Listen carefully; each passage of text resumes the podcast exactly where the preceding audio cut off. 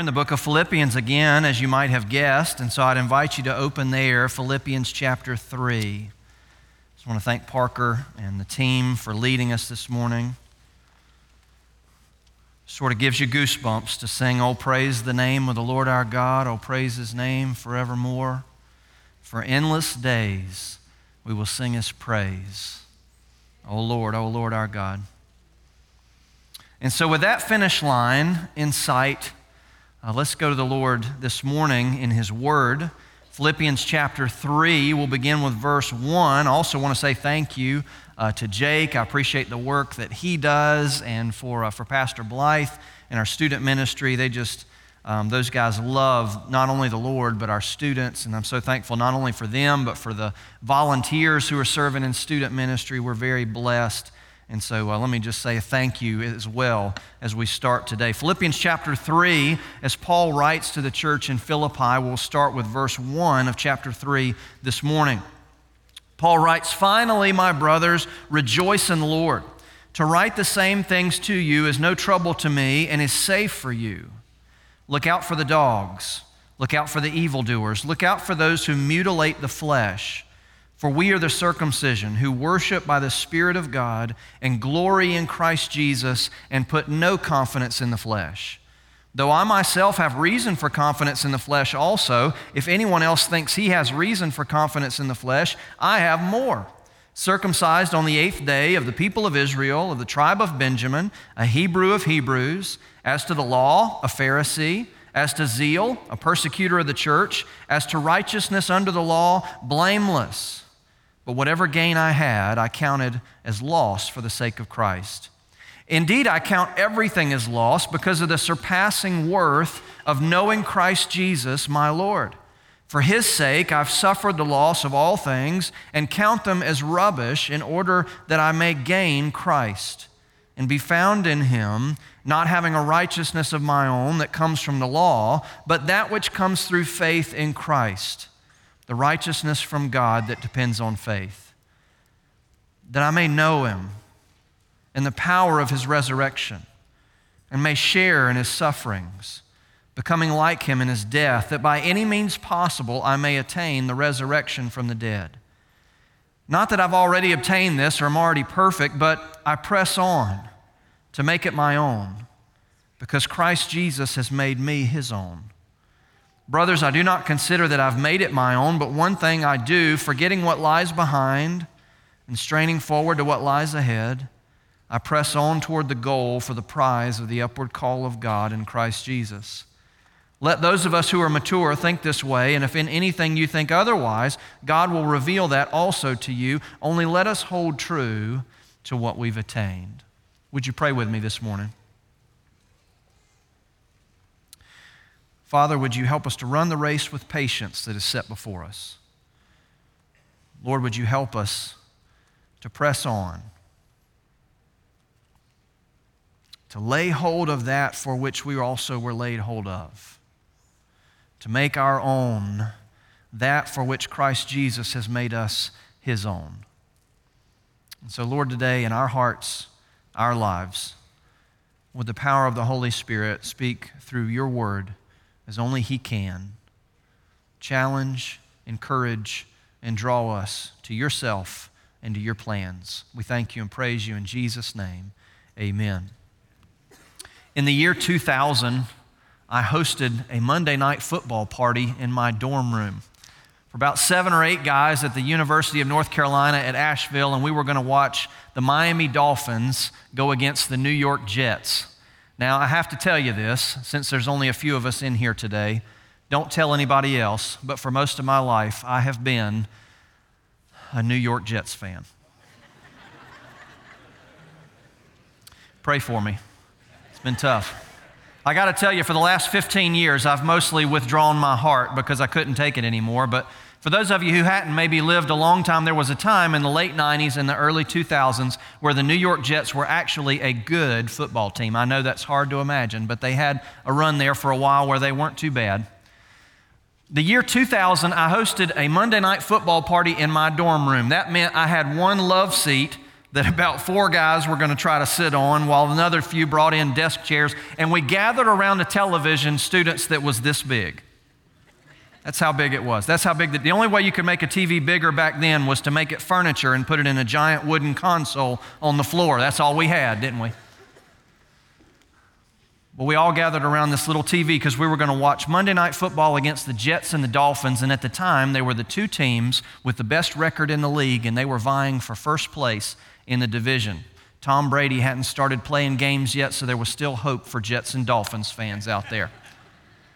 So, as we gathered around that TV, we started to watch, and this game had been billed to be a clash of the Titans. And as it started to go, we found that it was anything but a clash of the Titans, and the Miami Dolphins set to action, uh, uh, absolutely destroy the New York Jets on national television. By the start of the fourth quarter, it was 30 to 7, and the New York Jets radio announcer said, with one quarter to go, this game is over. Now, out of that whole stadium that day, there was only one believer that could be found to be put on camera, and his name was Arnold Schwarzenegger. Arnold Schwarzenegger was brought into the Monday Night Football booth when they realized that he was in attendance, and he came in, and with the score 30 to 7, he said something along this in the best Arnold accent that I can come up with this morning. He said something along the lines of, No, the Jets have the Dolphins exactly where they want them. That's a terrible accent. I shouldn't even try to do that. He said, The Dolphins, they will be terminated. You can see the Jets have them. They're, they're going to come back and win this. Everybody laughed at him. And Jet Stadium was half empty at the start of the fourth quarter. Not only was Jet Stadium half empty, but as the fourth quarter started, I found I was the only guy left in my dorm room watching that game. Everybody else figured they had other things to do that night. Well, something strange started happening. Vinny Testaverde, the quarterback for the Jets, began drawing plays in the dirt because the Dolphins seemed to know all the other plays that the New York Jets had. And then one touchdown happened, and another touchdown happened, and another touchdown happened. At the time, only Joe Montana and Kenny Stabler had thrown four touchdown passes in the fourth quarter, but Vinny Testaverde became the third one to do that that night. Down 37 to 30 at the end of the fourth quarter, there was one play left, and Vinny Testaverde drew up a trick play or pulled one out of the playbook that was a trick play, and the lineman was going to be the one to catch that last pass. Sure enough, this play action fake set off, and the lineman headed for the end zone, and Vinny Testaverde threw the ball to somebody who had never caught an NFL pass before. His name was Jumbo Elliott, and he was a lineman for the New York Jets. And that ball hit him in the chest, and it hit him in the hands, and it hit him in the chest again, and the ball went towards the ground with Jumbo Elliott desperately trying to pull that catch in. Somehow, this lineman got his hands under the ball, and as he fell on top of the ball, the New York Jets were tied. And it wasn't too long after that that they would go into overtime. Now, all around New York, even though the World Series was taking place and it was a, yet, a, a Mets Yankees series that year, all New York, the, the people had decided they were going home, but as they were listening to the radio and they realized all of a sudden there's a football game going on at Jet Stadium, all these fans started showing back up. Now, normally they don't let you back in the stands, but there were so many people who came, they knew they were going to have a riot, and so they just pulled the turnstiles up, and all of a sudden Jet Stadium was full again and the crowd was chanting.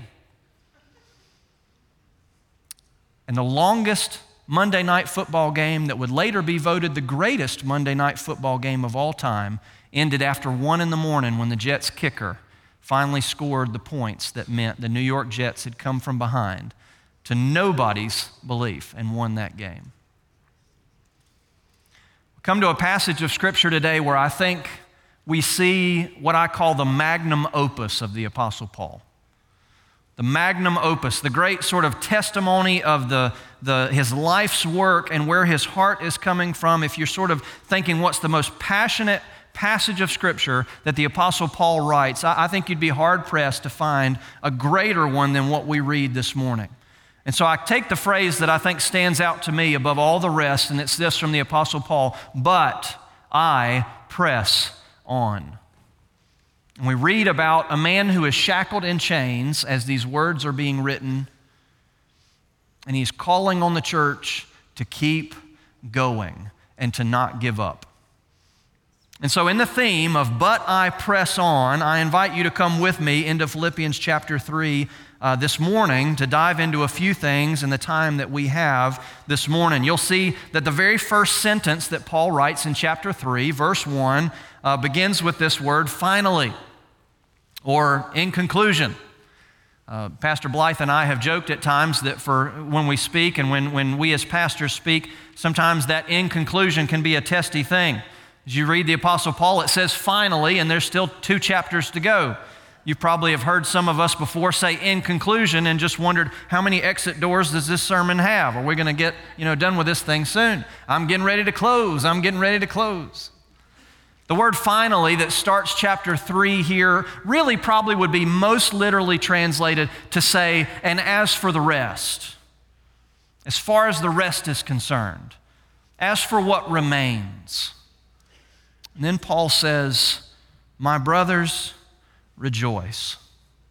Once again, he's driving home the same point. Choose joy. Respond in joy. You can rejoice even in the trials that I've said you have, as he's written the first two chapters, as there are challenges the church is facing. There's challenges, obviously, that he's facing, not sure if he's going to even survive the imprisonment that he is in. Rejoice. And to write the same things to you, to write the same things. Chapter 3 is going to sound a whole lot like chapter 1 and 2 in some ways. And I found out in my life sometimes you and I got to hear the same thing over and over again, don't we? Martin Luther used to um, preach a gospel message every Sunday. Somebody came up to him in his church after a while and said, Why is it every week you preach on the gospel? Can't we hear about something else other than the gospel? Every week you give a gospel message. Why do you do that every single week? And Martin Luther looked at his parishioner and said, Because every week you forget it. to write the same things to you is no trouble, Paul says. It's no trouble. Well, wait a second, Paul. You're in prison. We're over here. We've got false teachers. We've got people who are trying to chase their own pursuits. It's all about them. We've got this and we've got that. You're going to be sending back Epaphroditus. He almost died, and we've got all these things that we're facing. It's no trouble. Not only is it no trouble, Paul says it's safe for you. It's no trouble to me, and it's safe for you. Finally, my brothers, rejoice. And as I write the same things, recognize that it's no trouble and it's safe. Five things today. Number one is this Paul begins to go through a list to say, be aware of the challenge that some folks bring. Be aware of the challenge that some folks bring. It's going to get personal. He's been personal so far in, in different sections, and now he's going to be personal at the start of what he says here today. Be aware of the challenge that some folks bring. Verse 2 look out for the dogs.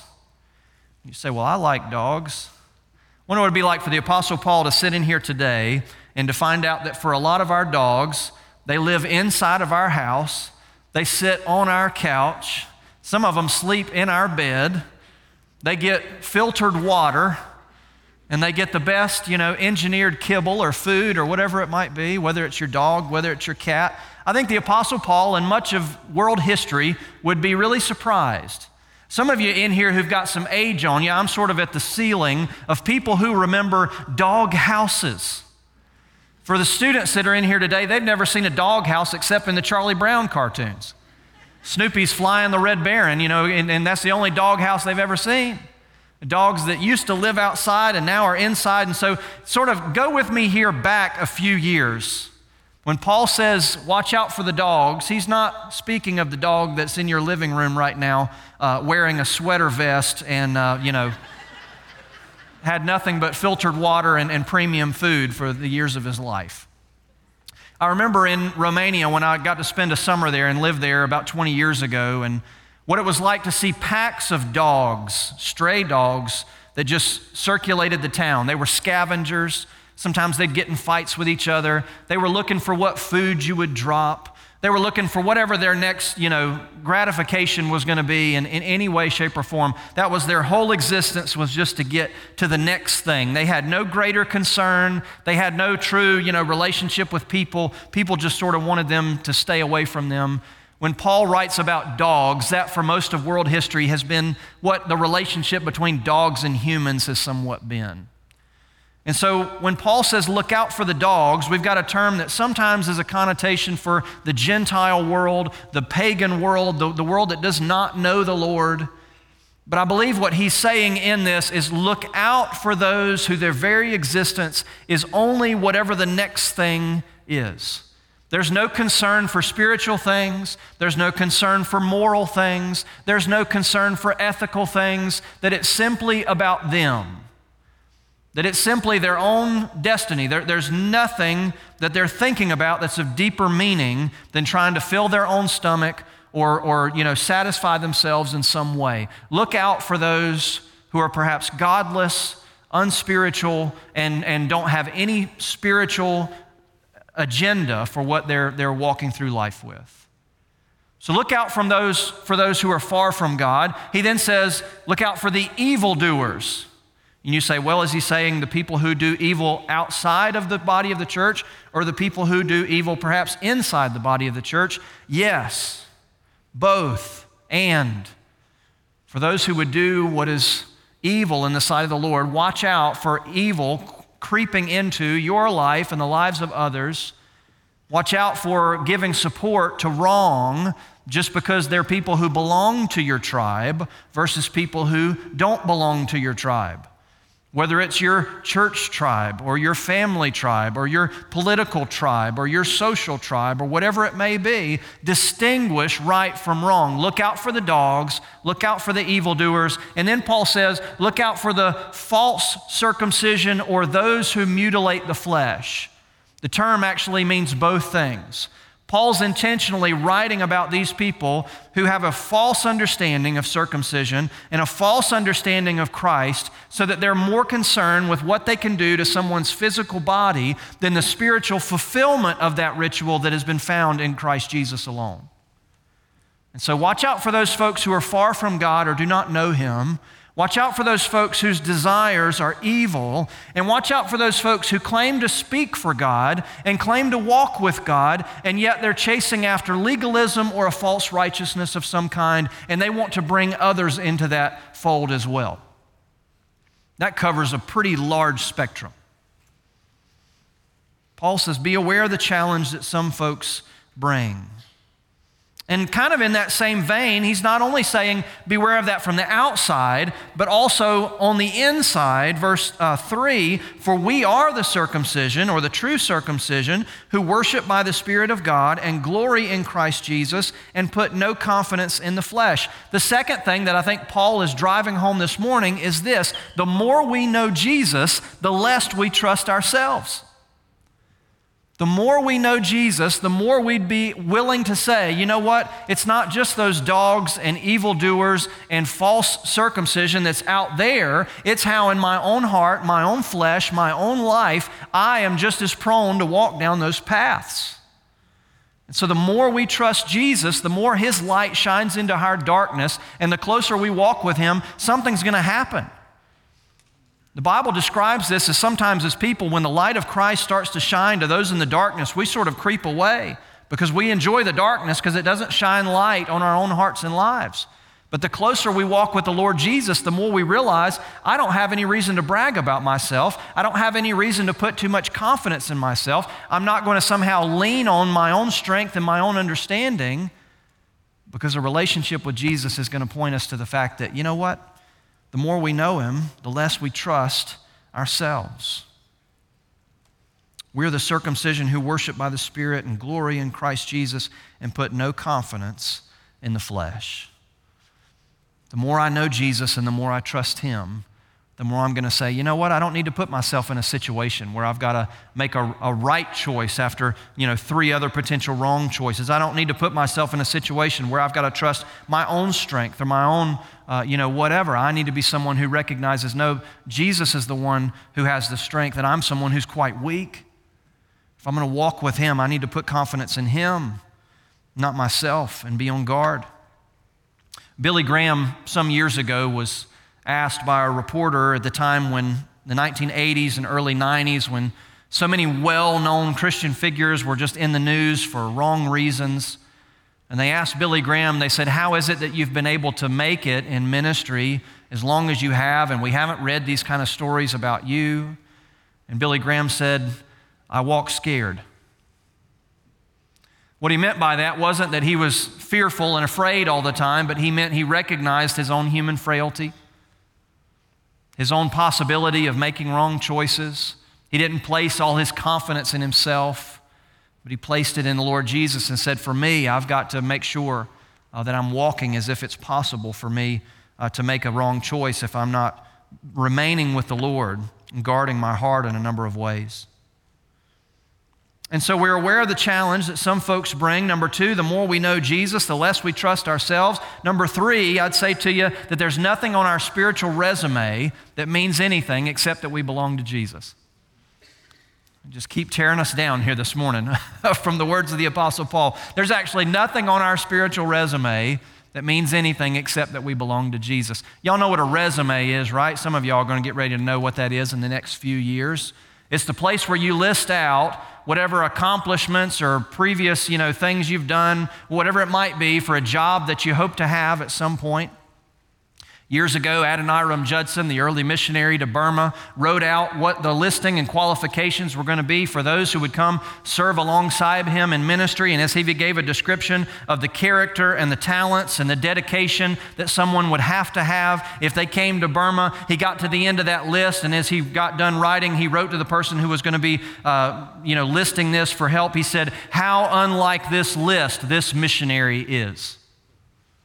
We recognize our own shortcomings. And so, in our own resume, whatever we would be able to say about ourselves, ultimately, there's nothing of lasting value apart from the fact that we belong to Jesus. This is what Paul says, verse 4 I myself have reason for confidence in the flesh also. If anyone else thinks he has reason for confidence in the flesh, I have more. How would you like it if somebody said that to you? You think you're supposed to be confident. Let me tell you, you don't have as much reason to be confident as I do. Paul says that, and he's being honest. Not only do I have confidence, but I have, or I could have confidence, but I have reason to have confidence. Why? Well, he starts to list off his qualifications. I was circumcised on the eighth day. That means, as far back as you want to go in my life, I've been following the law and the process of the Lord. My family and those around me, they brought me up in a spiritual upbringing from the very beginning of my life. I've been walking or following, even before I could choose to do so. Uh, I've been in the, in the midst of community of the people of God. I'm a part of the people of Israel. I'm, I'm a Jew of the tribe of Benjamin, a Hebrew of Hebrews. I was to tell you, use the phrase this morning, a true American. What phrase or what, what thought comes into your head of what that person looks like? Paul's making that kind of statement. I'm a Jew of Jews, I'm a Hebrew of Hebrews. As to the law, a Pharisee. The Pharisees had so many laws that you couldn't even keep all the laws unless you were full time employed as a Pharisee. And so that meant you really had to be another level of willing to jump over the hurdles and go through the hoops to be a Pharisee. More than likely, the Apostle Paul had committed the entirety of the Old Testament to memory. Now, I don't know about you, but I can't stand up here and, do, and quote that this morning from entirety, or even close to it. He was on another level. As to zeal, a persecutor of the church. I cared so much about the Lord, I was willing to root out and go after those people who I perceived to be his enemies. We come to the book of Acts, and while Stephen is being stoned to death, we see the Apostle Paul, called then by the name of Saul, holding the coats and approving of what was done. There were people in the early churches that Paul spoke in who had family members that were killed or rounded up to go into prison because of what Paul had done. Imagine what that would be like on a Sunday morning to go into for Paul. As to zeal, a persecutor of the church, as to righteousness, verse 6, under the law, blameless. And he says, I've got a resume that, you know, looks real good. It's, it's been exactly what it should be. But then he says in verse 7, whatever gain I had, I counted as loss for the sake of Christ. That all the gain I had, and he would go on to say all the, all the things that I could look back on, they're all rubbish. Now, in our Bibles, we, we will like that word rubbish, even though we don't use that in America very much. That's more of a British word. But we're not quite comfortable with the word garbage or trash being in our Bible so easily. Rubbish helps us get a little bit of a distance maybe from it. But Paul's saying every good thing I did is trash in comparison with the Lord Jesus Christ. And it's true in our lives as well. We can boast in nothing else other than the Lord Jesus. There's no other qualifications, there's no other resume, there's no way that any of us this morning can say, well, at least I'm not this person, that person. Somehow, comparatively, I can sort of set myself to be over some other person and, and feel good about myself. No, the reality is the standard is Jesus Christ, and everyone has fallen far short of Jesus Christ. And since He has made us His own in trusting in Him, Paul would go on to say, that is the barometer of our righteousness, only Him and nothing we bring to the table. And so, even though our spiritual resume means nothing besides that we belong to Jesus, we see then Paul make the point number four that Jesus is worth the cost. Jesus is worth the cost. Whatever gain I had, I counted as loss for the sake of Christ. Indeed, I count everything as loss because of the surpassing worth of knowing Christ Jesus, my Lord. For his sake, I've suffered the loss of all things and count them as rubbish in order that I may gain Christ. I gave one football illustration, if you'll let me do one more quickly. Some years ago in the 1980s, Walter Payton, a running back for the Chicago Bears, broke the all time rushing record. And as the commentators who were doing that game recognized that he had rushed, if you don't watch football, that is when a ball carrier carries the ball from the line of scrimmage without a pass being thrown and just runs as far forward as he can get. And they said, you know, Walter Payton has ran more than nine miles worth of yards in his NFL career. And the other commentary, sort of qu- commentator, uh, thinking quickly, said, and that's even more impressive when you realize that somebody knocked him down every four and a half yards. You know, the run for a Christian, the marathon for a Christian, is not simply a race. Sometimes it feels like a race where we get knocked down every few feet. And yet the calling is the same. Paul goes on to say that it's worth it because of Jesus. Jesus is worth the cost. Psalm 40, you don't have to look, turn back there today, but to just parallel with the Psalms, one of my favorite Psalms says this I waited patiently for the Lord, and he inclined to me and heard my cry, and he lifted me up out of the pit out of the mire and the clay, and he set my feet upon a rock and made my footsteps firm and he put a new song in my mouth, a hymn of praise to our God. Many will see and fear and put their trust in him. The message of what Jesus Christ has done in our life is not simply that we have entered into a social agreement with Him, but through Christ, what He has done is He has inclined His ear to our condition. He has reached down and lifted us out of the mire and the clay and the pit where we existed, and He has set our feet upon the firm foundation of himself. And he's put a new song in our mouth because of that. Not a song about our own attributes, not a song about our own accomplishments, but a song about who he is and what he's done. And the cry of a Christian who walks with the Lord as the years go by is that Jesus is worth it.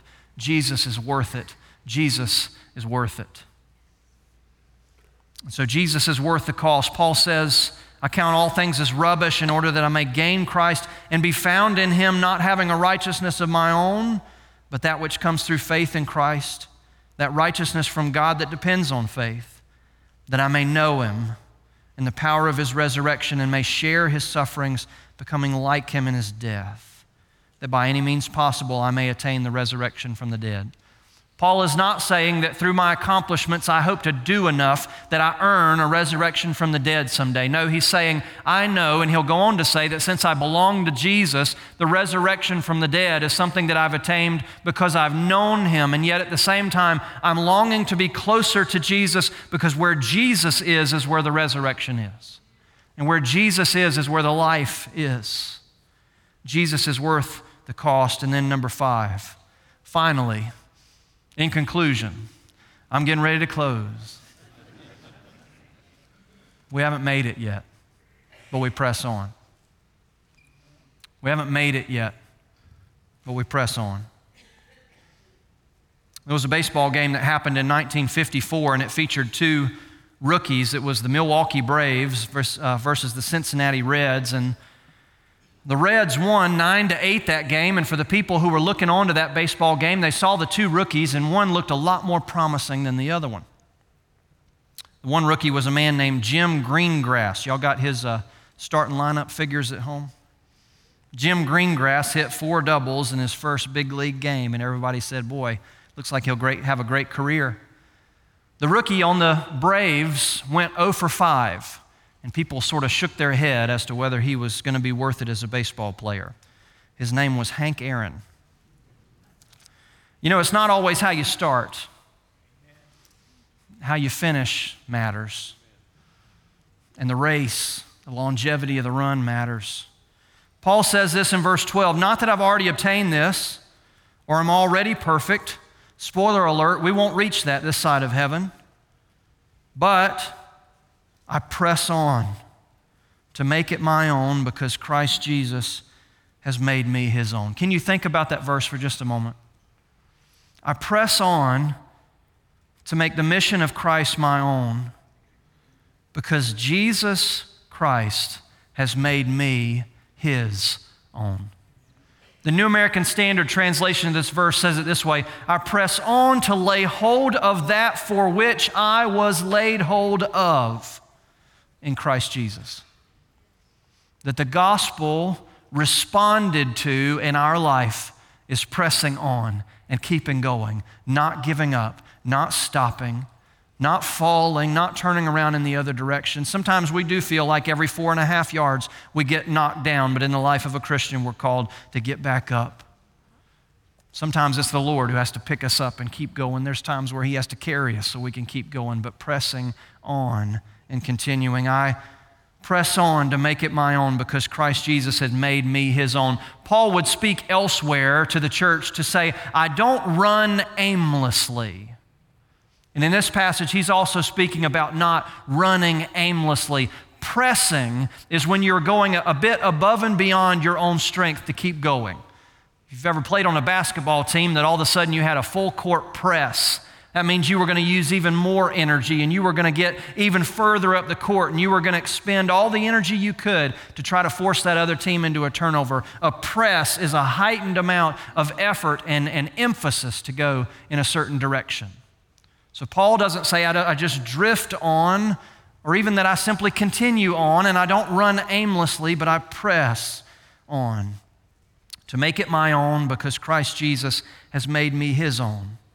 I do not consider that I've made it my own, but one thing I do, forgetting what lies behind and straining forward to what lies ahead, I press on toward the goal for the prize of the upward call of God in Christ Jesus forgetting what lies behind.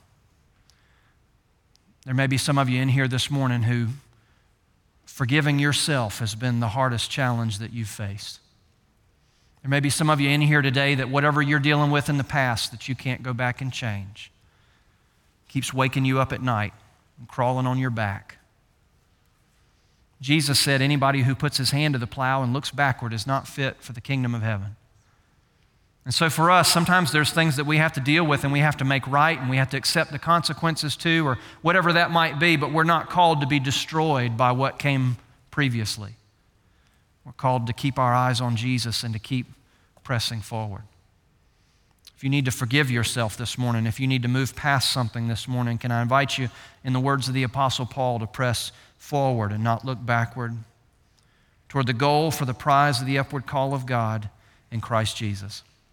I got a chance to speak on this passage at uh, our school's graduation this year, which was really neat. And so, for the students who were there for that, I apologize for you to hear some of the same things today. But as we came to the end of this passage, I couldn't help but think of in, in many, many years ago uh, when I was running track and field in high school in the late 90s.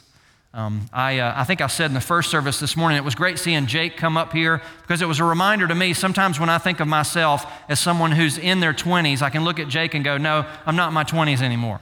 I'm older than that.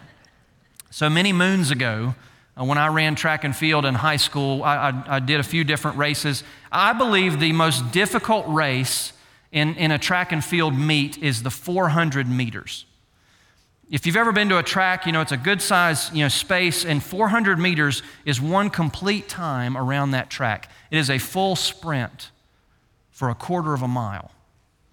Now, I had Alex Anderson come up to me after the first service and say, actually, the 300 hurdles is the hardest race. And I had to say, well, I never ran that one, so I'll just stick with the 400 meters.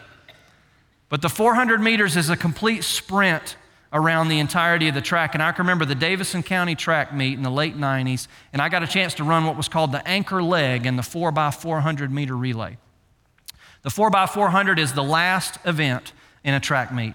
If you've ever been a track parent and your kid is running that 4x4, that means you can't go home early. You got to stay through the whole thing. The lights have gone out and everybody wants to go home. Sometimes it's freezing cold, but that 4x4 has got to happen. And I got to run the 4x4 anchor leg. That means I was the last one to go. So I was going to be the last one to run for the team that day. And we'd been told if we win this race, we win the whole county meet.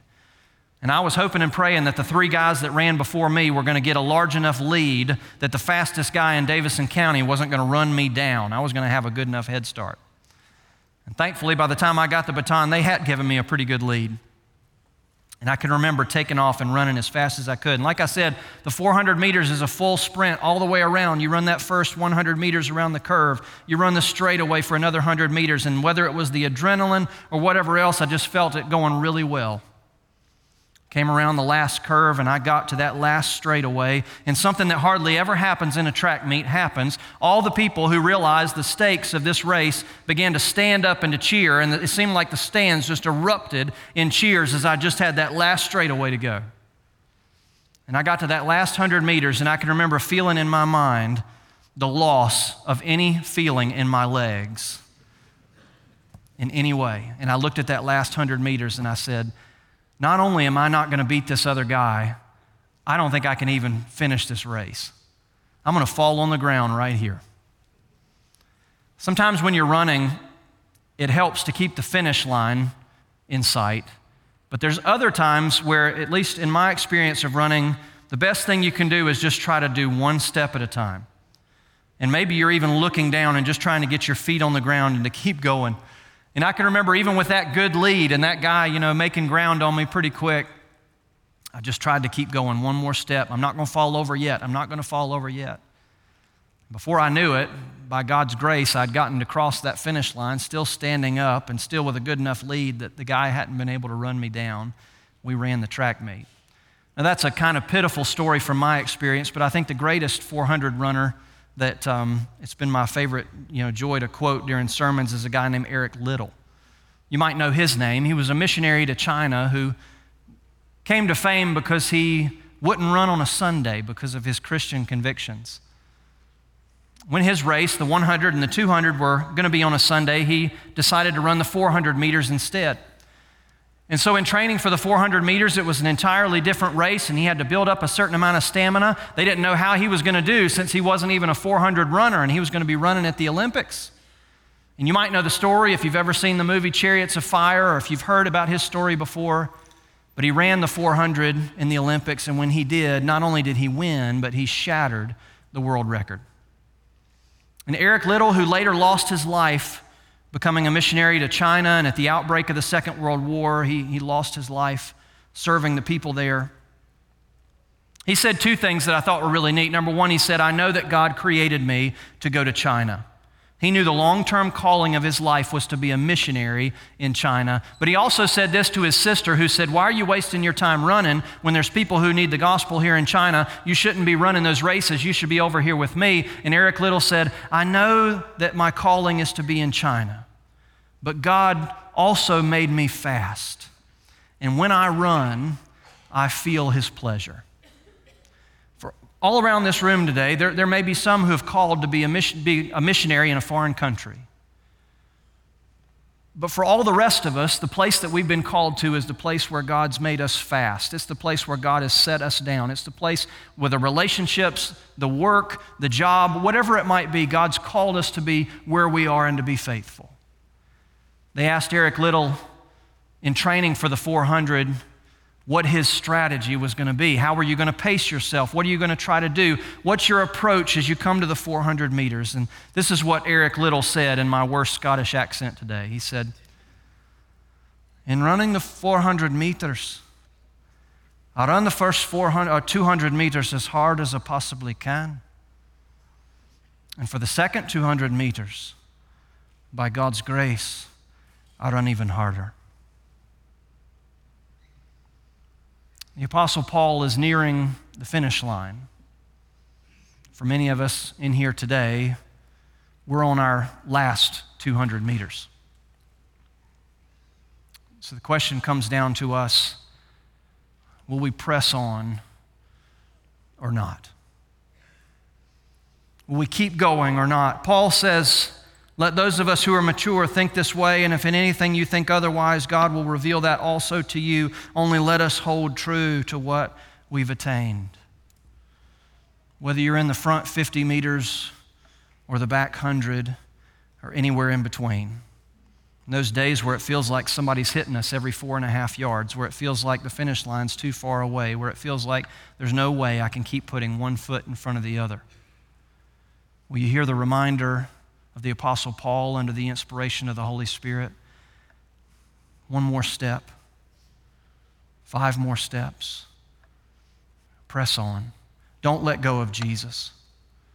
Don't let go of where He's calling you. Don't let go of how the truth of who He is shapes everything else about your life.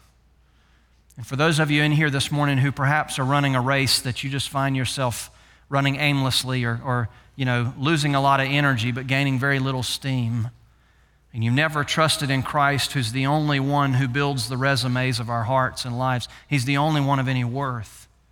I want to invite you to accept the free gift that He would offer, simply to trust in Him, the finished work of His death and His resurrection. Would you press on today? Because Jesus Christ has made you his own. Let's pray together. Will you stand even as we pray this morning?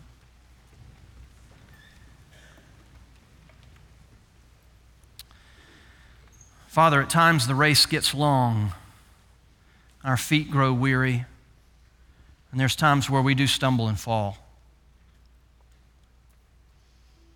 Lord, would you help us in the power of the Holy Spirit to stand back to our feet and to press on. Lord, as it seemed that the culminating truth for the Apostle Paul is that he had not arrived yet, that all the things that he had spent so many years doing, he recognized were just in his own strength and his own windmills to fight. Lord, as he realized that there was hope found in only Jesus Christ, today, as we are just in this room together, if there's someone here who's been placing trust and faith and hope and some other means in some other way, Father, with the gentle voice of the Holy Spirit, call them to Jesus today. Will they trust in the finished work that He's accomplished? That we have been laid hold of by Him.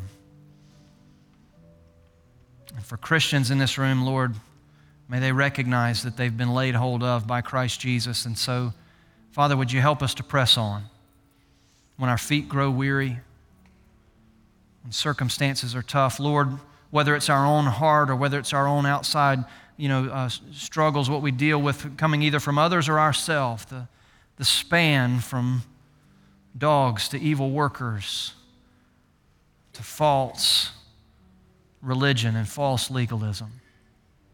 Lord, would you help us to cast those things aside as garbage and to hold tightly to the Lord Jesus? Not putting confidence in ourselves, but in you. Lord, however you'd use the truth of your word today in our hearts, we come to you just in response now. Father, we thank you in Jesus' name. Amen.